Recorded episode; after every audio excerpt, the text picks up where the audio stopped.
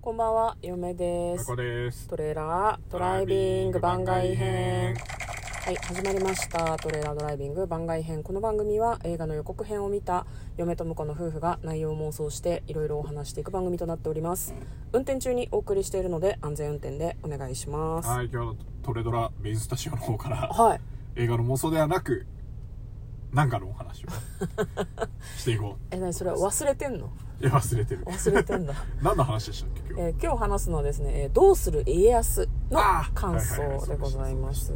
えっ、と、明日最終回ですか明日最終回ですね。そうですね。あーもうあっという間でしたね。 48回で最終回ですね。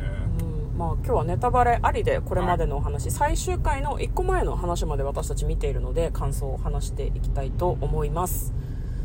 まあね、なんかもうでもあのなんだっけせ夏の陣大阪夏の陣とさ冬の陣から始まって冬の陣夏の陣が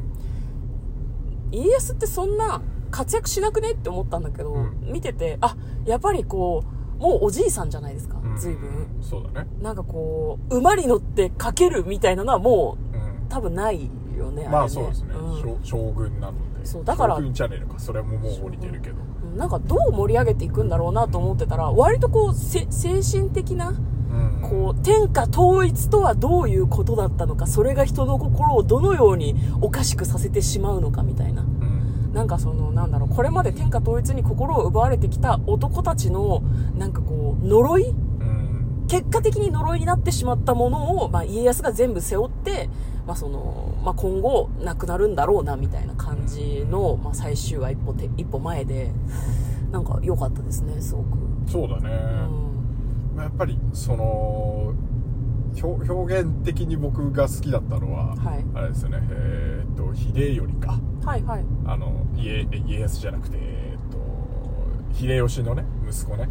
うん、豊臣秀茶々吉の息そ子うで今回あの「どうする家康」だと茶々がだいぶこう子供の頃からうんお前は天下人になるんだみたいな教育を施しててうん前の佐渡原はあんまり茶々様がこう絡んでるのをそんなに出さなかったんだけどうん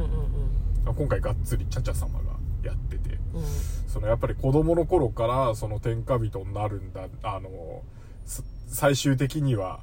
徳川家を滅ぼすんだみたいのをうん刷り込まれてきちゃった、うんでそれがよろ母の喜びというか目標だったから、うんそれを貫き通すことにうんで、まあ、ある種洗脳されてしまったうん秀頼とうんあと信長の息子の秀忠にはその前の前の回とかでねうんあの何おお前は戦争のことなんか知らなくていいしできなくてもいいんだっていううんうん本来をあの波動じゃなくて王道で収めてくれって本当に第1話でうん今川さんから今川さんって言うちゃう今川さんって言うとやっぱ知人感出ちゃうんだけどねあの野村萬斎さんが演じていた、うんけどおで言う大殿からね言われてたもん言なわれてたうんことでそれをやりたかったけどうん波動を進むしかなかったうん進む形になってしまった信長、あ信長じゃない家康うんっていうのがあの息子には王道を歩かせてあげたいみたいなうんいやでもなとんころかになってて、うんうんまあ信長もうん秀吉も別に波動を行こうとしてたわけではなくて結果的にそうなっちゃっいたやだそうそうけでかもだなかとはら思うけどあの、結局周りのせいなのよね環境というかうんもうそうならざるを得ならざないるをと得なかったいうかああ進むしかなかったみたいな描き方をしててでだからやっぱりの、あの家康の周りは、んあの言うても家臣がまあフューチャーされてたからそうだねで家臣たちが、うんあの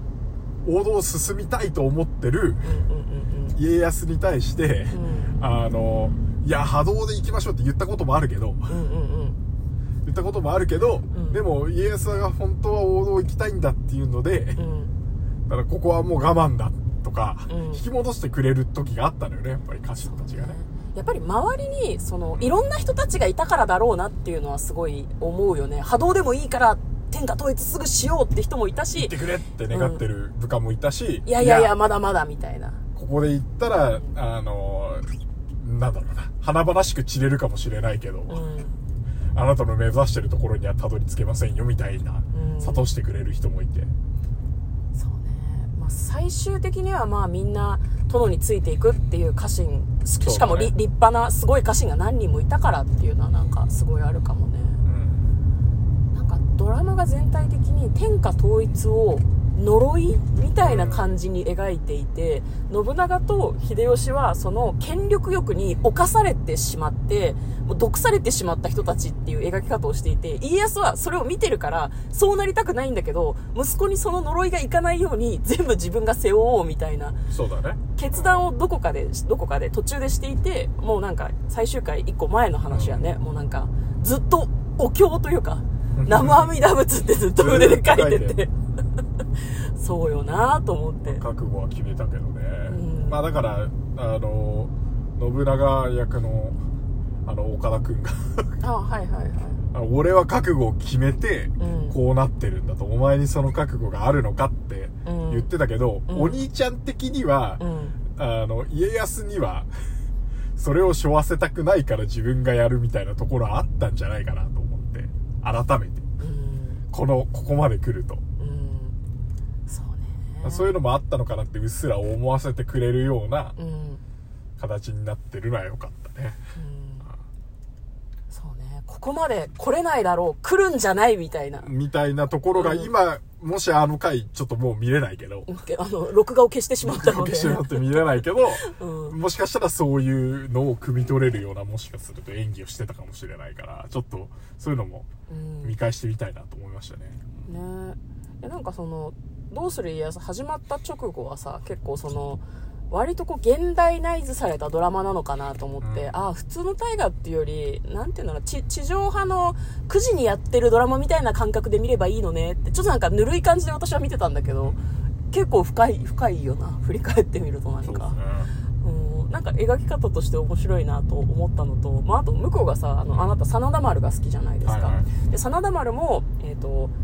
えっ、と真田何でしたっけ源次郎げ源次郎う源次郎が、まあ、その真田丸っていうあの大阪城のお堀んとこに作った要塞みたいなことだよね、はいはい独自の要塞みたいなでそこですごいなんか大暴れしたみたいな、うあのあの真田の知略知略をね全部詰め込んだのが真田丸みたいな、んうん感じだったじゃないですかだから今回の大阪の夏の陣と冬の陣って真田丸っていう大河の時もクライマックスだったんだよねそうだね。だからね向こうがね録画してるやつを私に見せてくれたんだけどやっぱりどっちサイドかうん。うんっ。ていうのでなんかやっぱ描き方が違うんだなと思って真田丸の時は、えー、と豊臣側じゃないですか、そうだね真田さんがさ、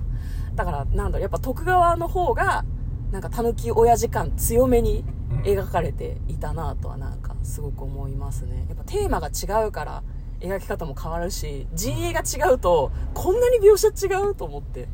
まあそれはさそのドラマを見ててあのなんだ途中明智光秀とかも出てきたけどさ「あのキリンが来る」に出てた頃はさキリン来そうな明智光秀だったけどそうだね「どうする家康」に出てた明智光秀は絶対キリン来ないじゃん。来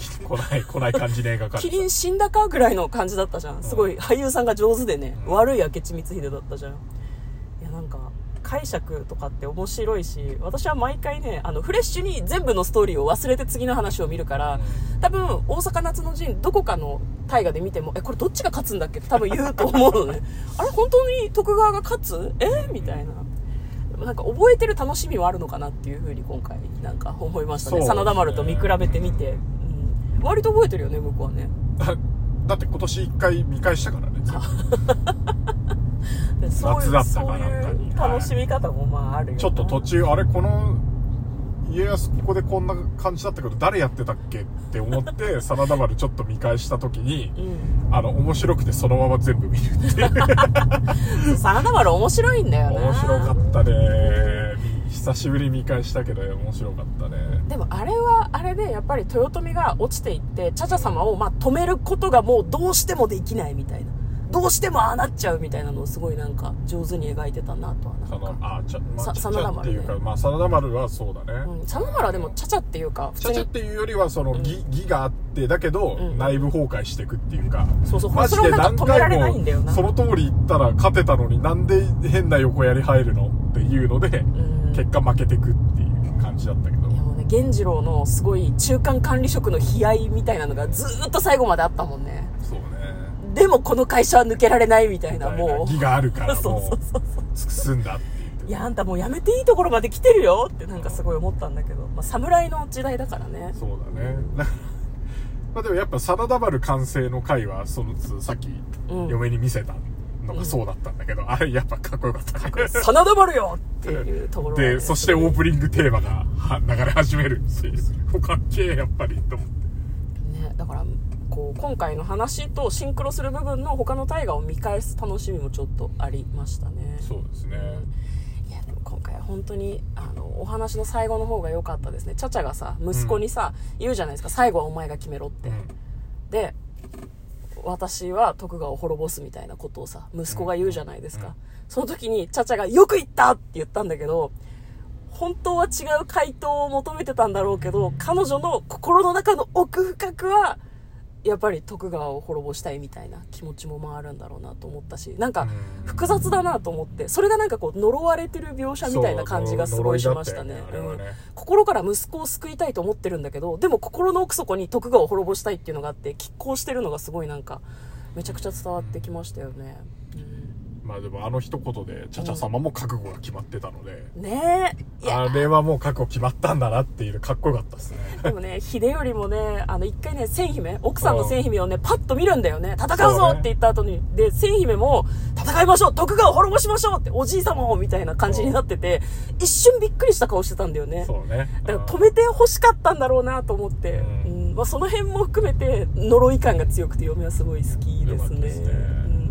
まあ、泣いても笑ってもあと1あ話なのとであと一話です、はい、楽しみに見たいなと思っております今日は、えーどうする家康」の感想を婿と話しました嫁とこのトレーラードライビング番外編もあったねー